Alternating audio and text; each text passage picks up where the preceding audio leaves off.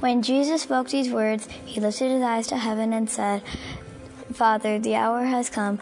Glorify your Son, that the Son may glorify you. Since you have given him authority over all flesh to give eternal life to all whom you have given him. And this is the eternal life that they know you, the only true God, and Jesus Christ, whom you have sent.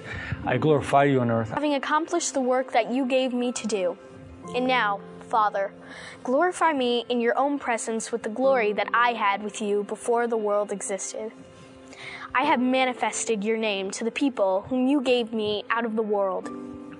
Yours they were. And you, you gave them to me, and they have kept your word. Now they know that everything it, that you have given me is from you. For I've given them the words that you gave me, and they have received them, and have come to know in truth that I came from you, and they have believed that you sent me. I am praying for them. I'm not praying for the world, but for those whom you have given me, for they are yours. All mine are yours, and yours are mine, and I am glorified in them. And I am no longer in the world, but they are in the world. And I am coming to you. Holy Father, keep them in your name, which you have given me, that they may, may be one. That they may be one. That they may, be one. That they may be one. That they may be one. Even as we are one. While I was with them, I kept them in your name, which you have given me. I was I have guarded them, and not one of them has been lost. Except the son of destruction, that the script might be fulfilled. But now I'm coming to you, and these things I speak in the world, that they have my joy fulfilled in themselves. I have given them your word, and the world has hated them, because they are not of the world. Just as I am not of the world. I do not ask that you take them out of the world, but that you keep them from the evil one. They are not in the world, just as I am not in the world. Sanctify them in the truth. Your word is truth. As you sent me into the world, so I have sent them into the world. And for their sake I consecrate myself, that they also may be sanctified to in the truth.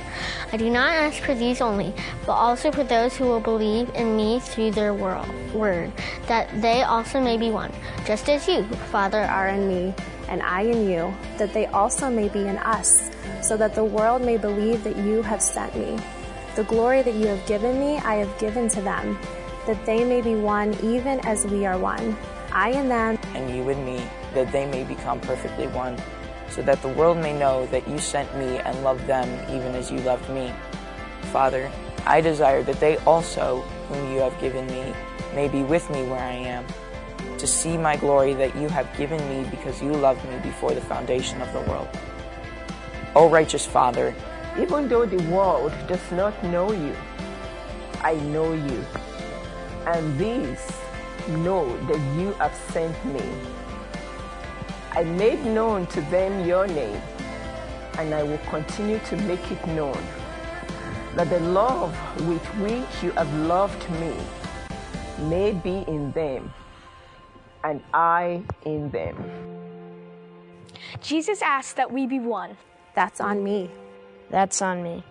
That's on me. That's on me. That's on me.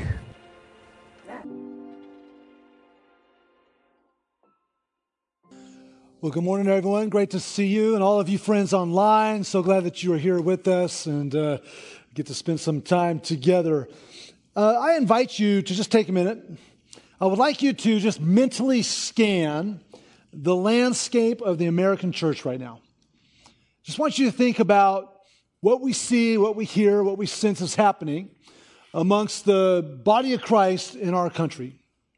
And as you do that, I invite you to think of one word that comes to your mind that best describes the condition that you see in the American church. So just think about that for a minute. What's one word that you think kind of describes what you see going on in the church. For those of you at home or wherever you're at, uh, hopefully with other people, I encourage you to just share the word that comes to mind and explain why you think that. Just talk about that for a minute. And for those of you who are here in the room with me, uh, I'd love to hear some of those words from you. So I'd love to get a handful of those words. What are some of the words that come to your mind right now when you think of the church? I'd love to see your hand, and then I can kind of, you know, identify you and then show your word. Yes? Broken. Broken. Okay. Yeah, looking for more hands. Divided. All right. Fallen. Fallen. Okay. Did you say fallen? Yeah. Want to make sure the math sometimes, you know, they get tricky. A couple more. Fear. Fear. Fearful. Okay. A couple more. Unstable. Unstable. Okay. A couple more. A couple more. All right.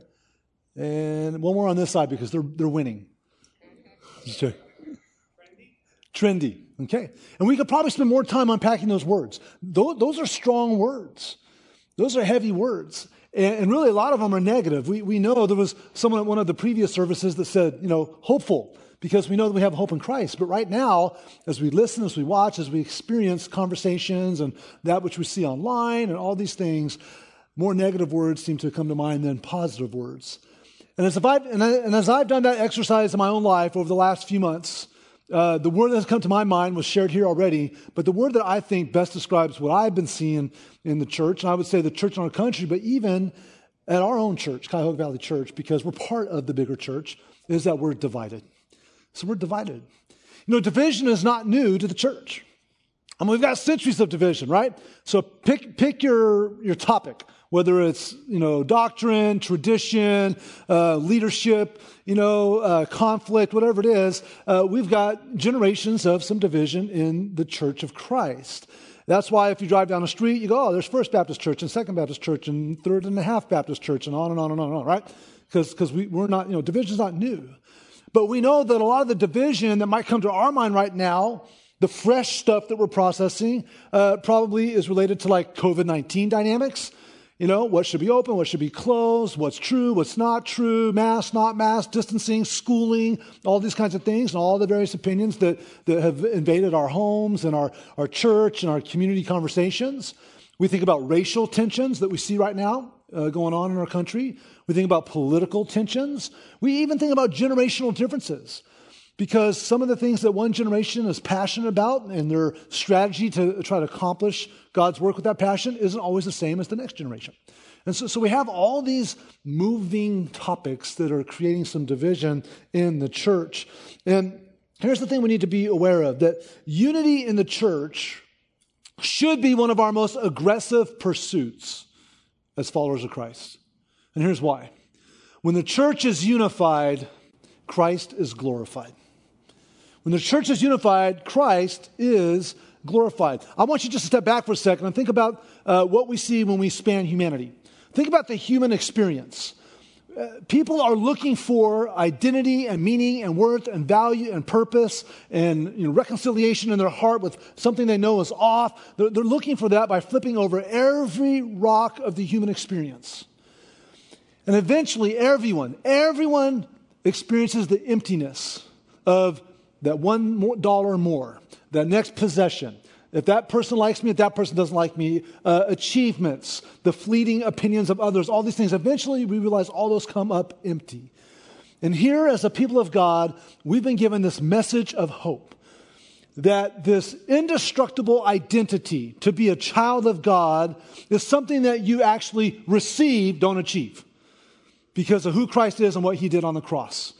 And so we have this incredible message offered to humanity who so desperately needs it, and their hearts are hungry for it. And yet we are spending a lot of energy on infighting.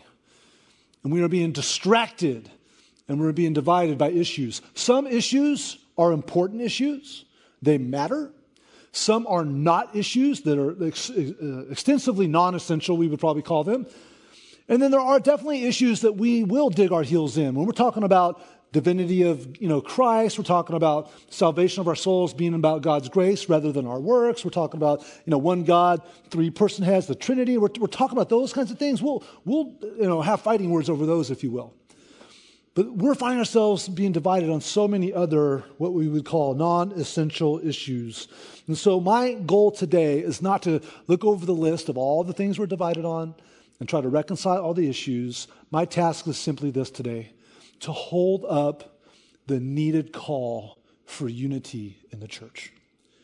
We have to be unified in Christ. God has a heart for unity.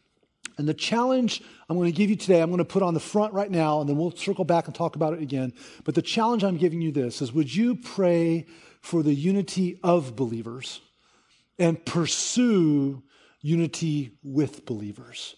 That's what I'm challenging you to do today. That you would start to pray more fervently for the unity of believers. That we'd pray for the unity. And then also you personally and we collectively as a, family of faith would then pursue unity with other believers. And God values unity. And I want to take you to one of the most powerful moments in Scripture, I think, that demonstrates God's heart for unity. And we're going to be in, in uh, the book of John, chapter 17. So I invite all of you to open your Bibles or fire up your Bible apps to John 17. If you're sitting at home or in a coffee shop or wherever you're at, uh, get your Bible app or your phone out to John 17. It's an entire chapter. And if you're newer to the Christian faith or you're not familiar with studying the Bible on your own, uh, John is one of four books that we call the Gospels Matthew, Mark, Luke, John. These four books record the life and ministry of Jesus. And so we learn a lot about God's heart and specifically uh, God's Savior for the world by studying Matthew, Mark, Luke, and John. And we're going to zoom in on a moment in John 17 in what's called by some as the high priestly prayer. It's the longest recorded prayer of Jesus in the Bible. And because of that, some people would even argue this is truly the Lord's Prayer because we see the Lord praying and pouring out his heart. And I'll just give you, you know, just a random pop quiz. What do you think is one of the biggest themes in this entire chapter of Jesus praying? Any guesses? Unity. Unity. There's actually lots of themes in the scripture, right? Uh, you see these themes of God's sovereignty, persecution of the believers, um, you know, heavenly citizenship. You see election, predestination. Uh, you see a lot of different themes, but the two most dominant themes in John 17 are God's glory and unity. God's glory and our unity. And so we're going to look at that here. Now, what uh, we're about to see as we move into John 17 is Jesus really has three um, uh, focuses as he prays. And, and they go from one to the next to the next. So the first focus we're going to see is Jesus actually prays for himself. We see God the Son praying to God the Father about what the God, who, who the God, God the Son is and what he's done. We see Jesus praying for his remaining 11 apostles because Judas is no longer with them because he's uh, too busy betraying Jesus in the moment that this prayer is happening. And then he also prays for future believers. And so I want to just kind of walk through those, but I want you guys to catch these themes of glory and unity as they come through. And so let's look at this passage in John 17 with this filter that when the church is unified, Christ is glorified. So, John 17, let's look at verses 1 through 5 first. It says, When Jesus spoke these words, he lifted up his eyes to heaven and said, Father, the hour has come, meaning he's referring here that his, his death is coming. He knows that he's about to die on the cross. My hour has come. Glorify your Son, that the Son may glorify you. Since you have given him authority over all flesh, to give eternal life to all whom you have given him. And this is eternal life, that they know you, the only true God, and Jesus Christ, whom you have sent. I glorified you on earth, having accomplished the work that you've given me to do. And now, Father, glorify me in your own presence with the glory that I had with you before the world existed. Jesus is wrapping up the earthly part of his ministry. He's getting ready to go to the cross where he's going to die as uh, our substitute for our sin that, that, that uh, offends and violates God. And now he's, he's wrapping it up and he's spending time, God the Son connected with God the Father. And did you hear all those words? Glory, glorify, glorified. This is a huge theme. Now, when we think about God's glory, one of the best ways to think about it is when you think about glory, is taking something that's hidden or hard to see and making it visible and revealed. And so when we talk about the glory of God, we talk about his qualities, his character, his holiness, his excellence, his goodness, his essence, his greatness, his majesty, and is put on display for all to see. And when God is glorified, when his character, when his nature, when his qualities are seen, what happens is it draws people to God. And when people see God's glory, they're drawn to praise him and they're drawn to worship him. And so God's glory is a huge theme through all of Scripture. And that's the core request of Jesus in this moment that the glory of God would be seen. And what we see happening is, is cool is that as Jesus is praying this in a spirit of unity, we're seeing right away that also unity is not uniformity, but God is a big fan of unity with diversity. Because we're seeing it played out right here with God the Son talking to God the Father. One God, but yet two of the Trinitarian Godheads having unity with one another. And so when you think about God and how he likes to display unity with diversity, think about the Trinity, one God, three distinct personhoods God the Father, God the Son, God the Spirit. It's very mysterious. That's the way God's revealed himself. We think about the Bible, the Bible that you hold right now. It's a perfect example of unity with diversity because you've got one author, God, yet he used 40 different writers all from different backgrounds shepherds, priests, kings, prophets, you know, laymen, and then uh, written in three different languages on three different continents. And so it's this incredible book of diversity, yet there's one author, and it's not uh, one book made up of different stories. It's one story that God has assembled miraculously with different books.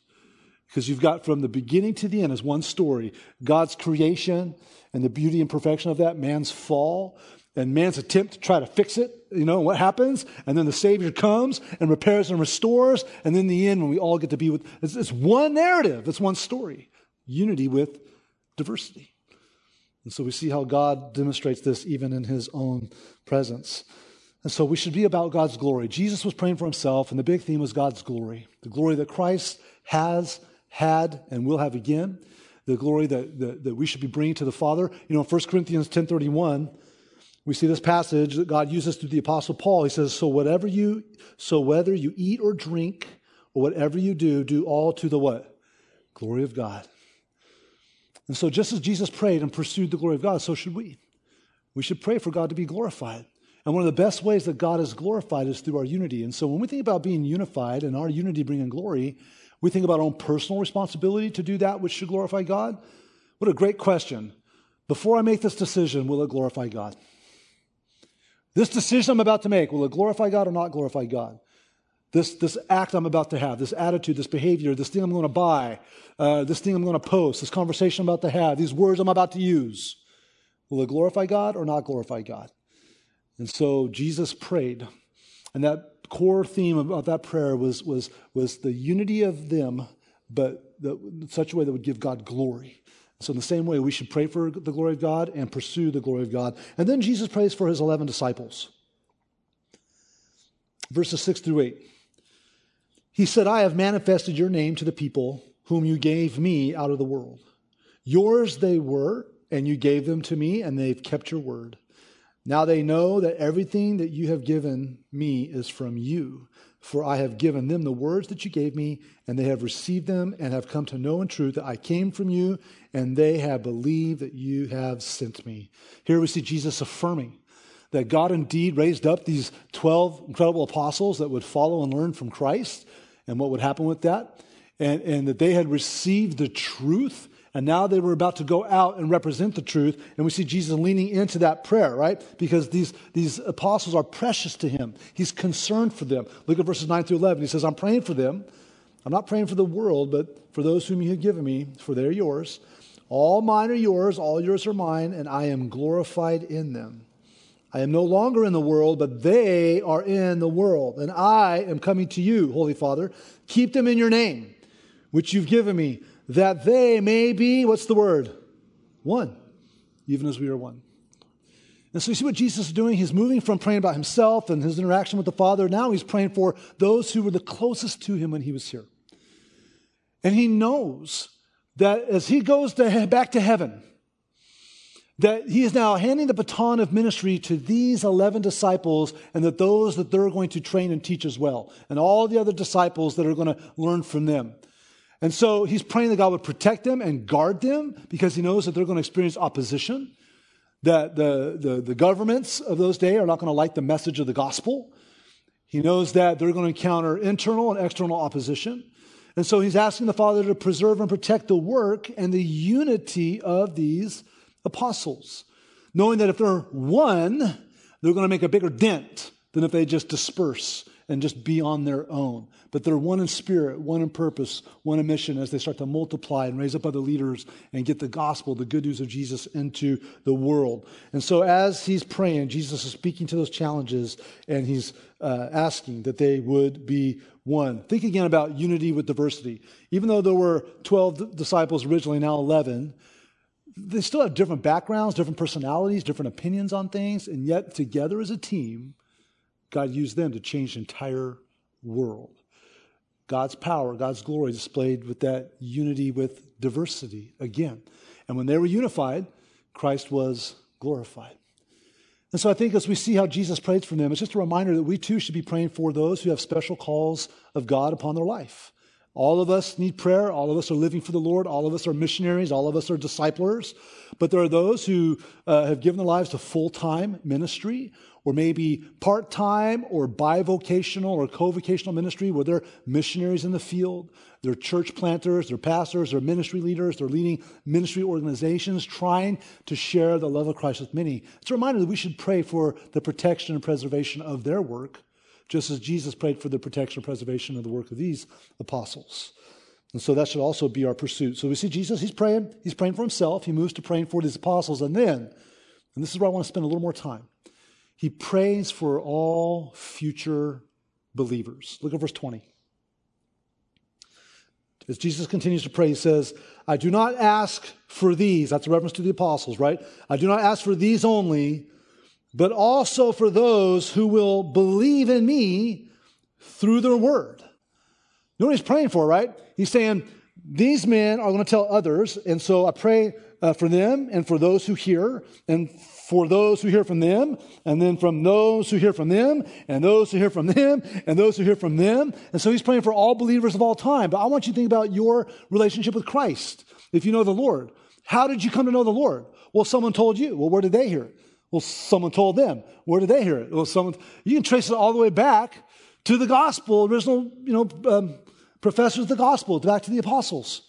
And so what's happening here is in this moment, I mean, look at this. John 17, chapter 20, guess what Jesus is praying for? He's praying for you. He's actually praying for you and for me and for us because we've come to believe in him through the word of the apostles. How cool is that? 2,000 years ago, Jesus had you on his mind and heart, right? You knew that. But this is just another moment where you see the reality of that. And so, what a profound moment. And so, what is his prayer for us? That's cool that he's praying for us, but what is he praying? Look at verse 21. He says here, and if you feel the freedom to do so, read these next words with me that they may all be what? One. What did Jesus pray for you and for me and for us? That we would be one. He says, just as you, Father, are in me and I in you, that they also may be in us, so that the world may believe that you've sent me. The glory that you've given me, I've given to them, that they may be what? One, even as we are one. I and them, and you and me, that they may become perfectly one, so that the world may know that you sent me and loved me and loved them even as you love me. Just, just pause there for a second. This prayer is happening hours before Jesus is going to be betrayed, arrested, beaten, tortured, mocked, spit upon, crucified, a spear thrust to his side, and then put in a grave. Hours before that happens, he's praying that we would be one. Does anybody else's heart hurt a little bit? that, some that something that was so important to Jesus, we were actually failing at in many areas. Like if I were to come to you hours before you took your last breath, I'm sure that whatever you want to talk about is going to be very important to you. And whatever you want to pray about is going to be very important to you. When we see what's important to Jesus right now. And a big part of what's important to Jesus is our unity. God's glory, but our unity. He wants us to be one. And here's what's so cool about this moment Jesus is praying this. Do you think God the Father is going to deny the answer to this prayer? No. This prayer has been, is being, and will be answered. This is a prayer that, that God the Father is going to say yes to. So the question is for us are we going to be part of experiencing the answer to the prayer, or are we going to be on a different group where we're not experiencing the answer to the prayer? And so we need to put our spiritual lens on and see that unity is so important because when the church is unified, Christ is glorified. Even take that a step further, put on your spiritual lens and go, wait a minute. The devil's real. We have a real adversary, Satan, the devil. He's real, he's not a myth. If he knows that unity is so important to Christ and so important to the work of Christ, guess what's going to be one of his number one tactics as our adversary? To cause division, to cause disunity. Like, I want you to think about that right now. Right now, the devil is probably doing a happy dance over so many areas of division that are taking place in the church. Some of our conversations, some of our interactions, some of the broken relationships, I think the devil just takes them, polishes that little trophy, puts it on his mantle, goes, look, look what I did. Look what I did. And we have to take a step back and go, every time we allow ourselves to be divided, especially over non essential issues, we're not displaying unity. We're not glorifying Christ in that moment. In fact, we're giving the bad guy a little more ammunition to do his job.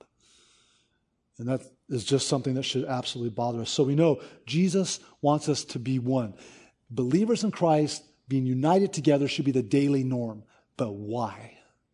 Why is this so important to Jesus? He prayed that we become what? one. Why does he want us to be one? Well, look back at verse 21 and then 23.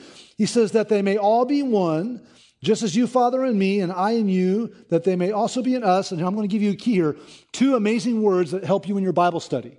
Here's what God asks you to do, but here's why. In the bridge, so that. It says right here, that number one, so that the world may believe that you have sent me. Why does Jesus want us to be one? So that our unity will convey the message to people who are far from God, who need Christ, that Jesus is real, that he was sent, that he loves them. He's got a hope and a faith and a joy and a purpose for them, and he's going to do it through the unified body of Christ. Look at verse 23. He says, I and them and you and me, that they may be perfectly one. Here we go again. So that the world may know that you sent me and loved them even as you loved me. The reason we're to be unified is to help glorify Christ and make him attractive, make him accessible, make him desirable. That's you know, God's going to do that without us, but he's going to use us to make that part of winning people to himself. And if we're not unified, we're, we're, we're failing on our job. And I just want to say to anyone in this room, but especially to anyone watching online, because I know there's people online that are watching right now. You haven't been to church in years. Maybe you've never been to church, and you probably have encountered Christians or have seen Christians drawing battle lines over issues that just seem really peculiar to you. If, if you have taken a step back from Christ because of the behavior of Christians, I just want to say on all of our behalf, we're sorry. We're sorry that if our behavior has ever put a barrier up between you and the Jesus you need so desperately. And we're going to continue to try to do better because that's what Christ has called us to do. When we operate in unity, Christ is glorified, and that's a daily job. Think about it this way this is kind of drastic, but in two months, your presidential candidate of choice will lose or win based on the votes of American citizens. But the kingdom of God daily wins or loses by the behavior of its citizens. And if we're called to be citizens of God, we're citizens of heaven through Christ, then what we do every day is casting a vote for whether someone should consider Jesus or not. And we need to let that understanding put a governor over our mouth and our actions and our fingers when we're typing, because a lot of us are actually encouraging people to look away from Christ rather than to look to Christ. He's called us to be unified. And I want to remind you again, as far as the church and us, that unity doesn't mean uniformity. We, we have different backgrounds. The church is made up of different people, of different uh, ethnic backgrounds, social economical backgrounds, uh, men, women, uh, kids, adults. We're, we're all together to make up one body. And so I want to just illustrate that for a second to help us bring that home. Uh, I've got a nice little Lego here, a little Duplo, right? Okay. Some of us are operating like this isolated, alone, renegades, by ourselves. I got this.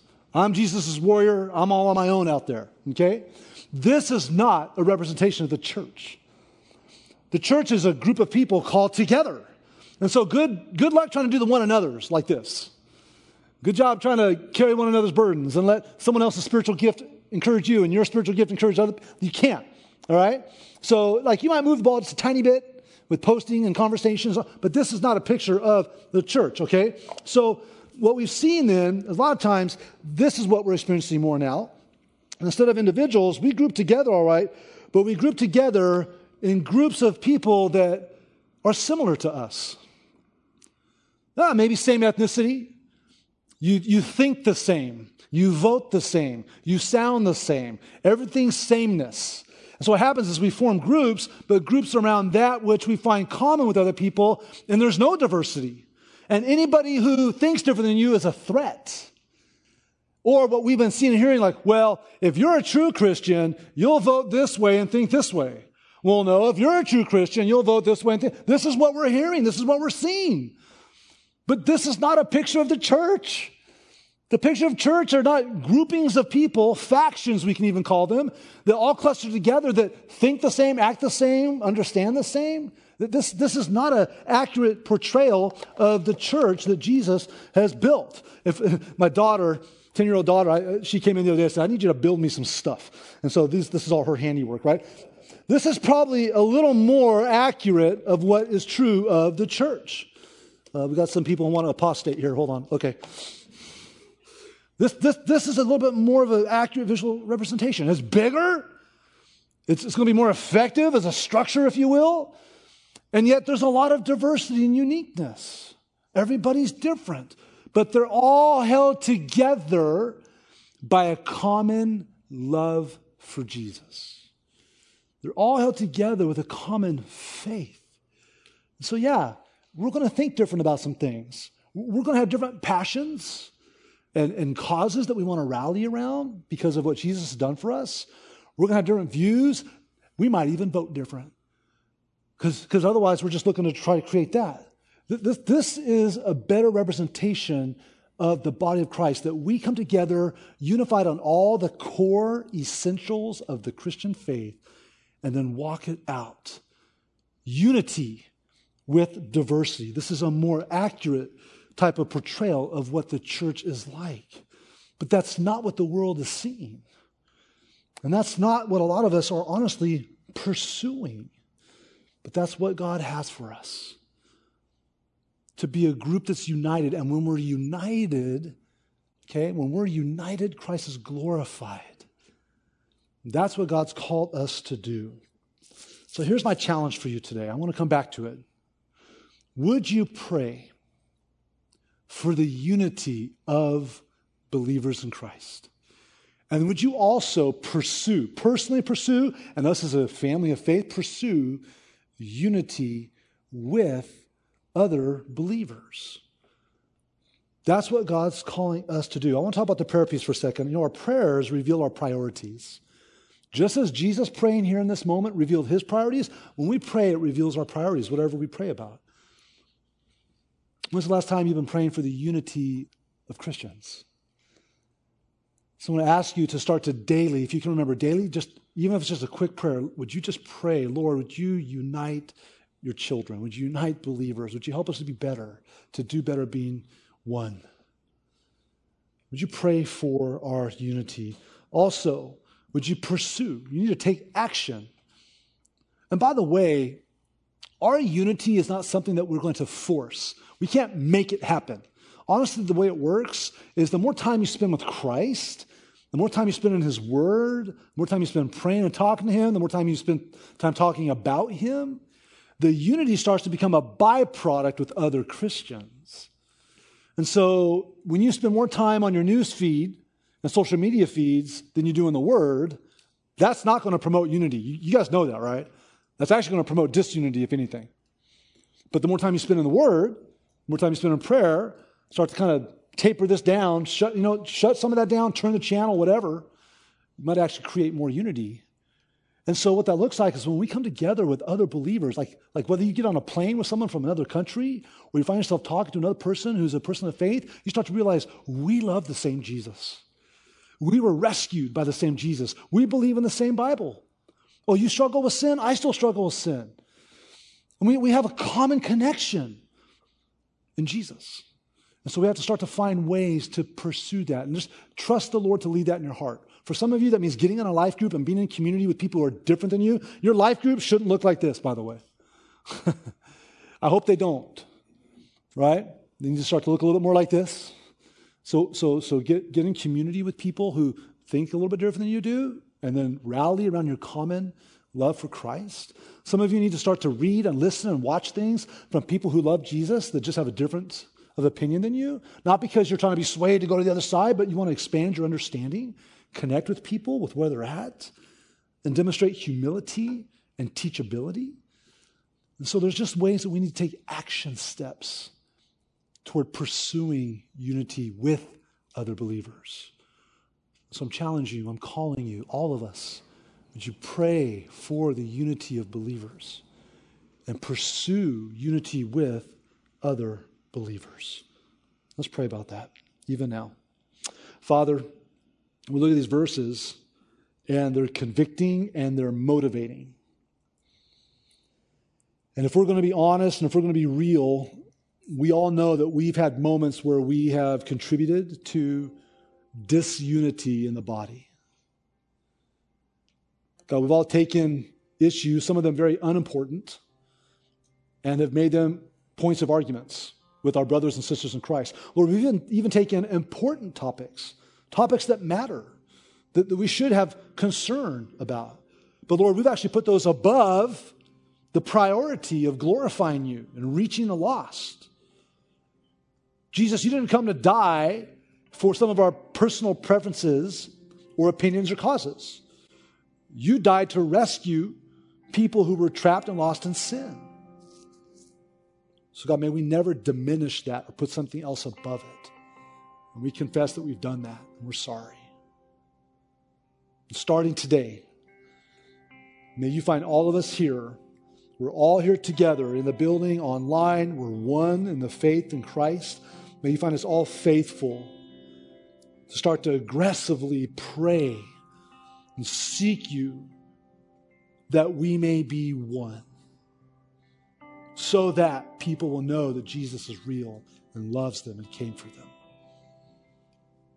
And Father, help us, bring conviction upon us about what steps we need to take as individuals and as a family to pursue unity, to not hurt others, to not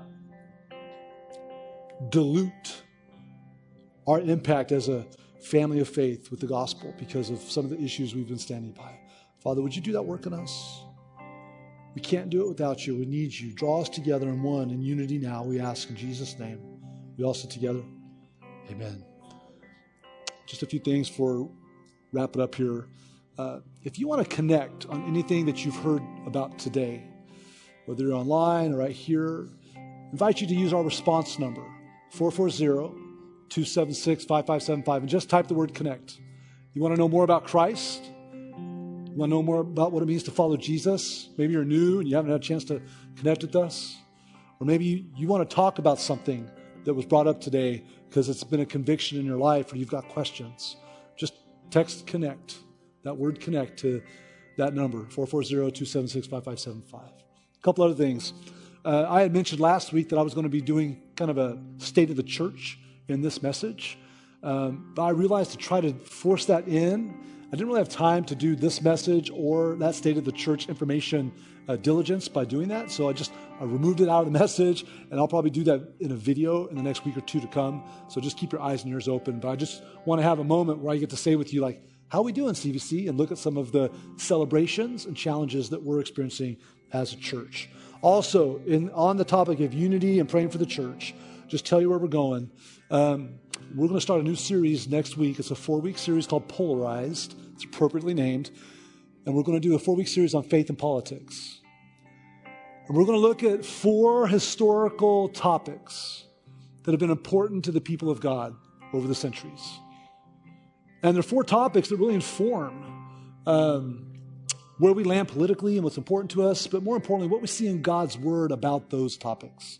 So our goal is just to come to these topics and look at God's Word and what God has to say on them, and then learn together about those topics. That's where we're going to go. Then after that, we're going to be in a fall series on the church. Like, what is the church? I'll just tell you right now the church is not a place you go, it's not a service you attend. The church is the people. You don't go to church, you are the church.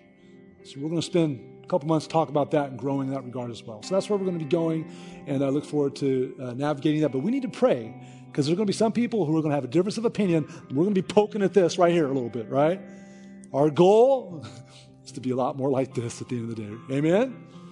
Hey, let's stand and let's sing to the one who unites us.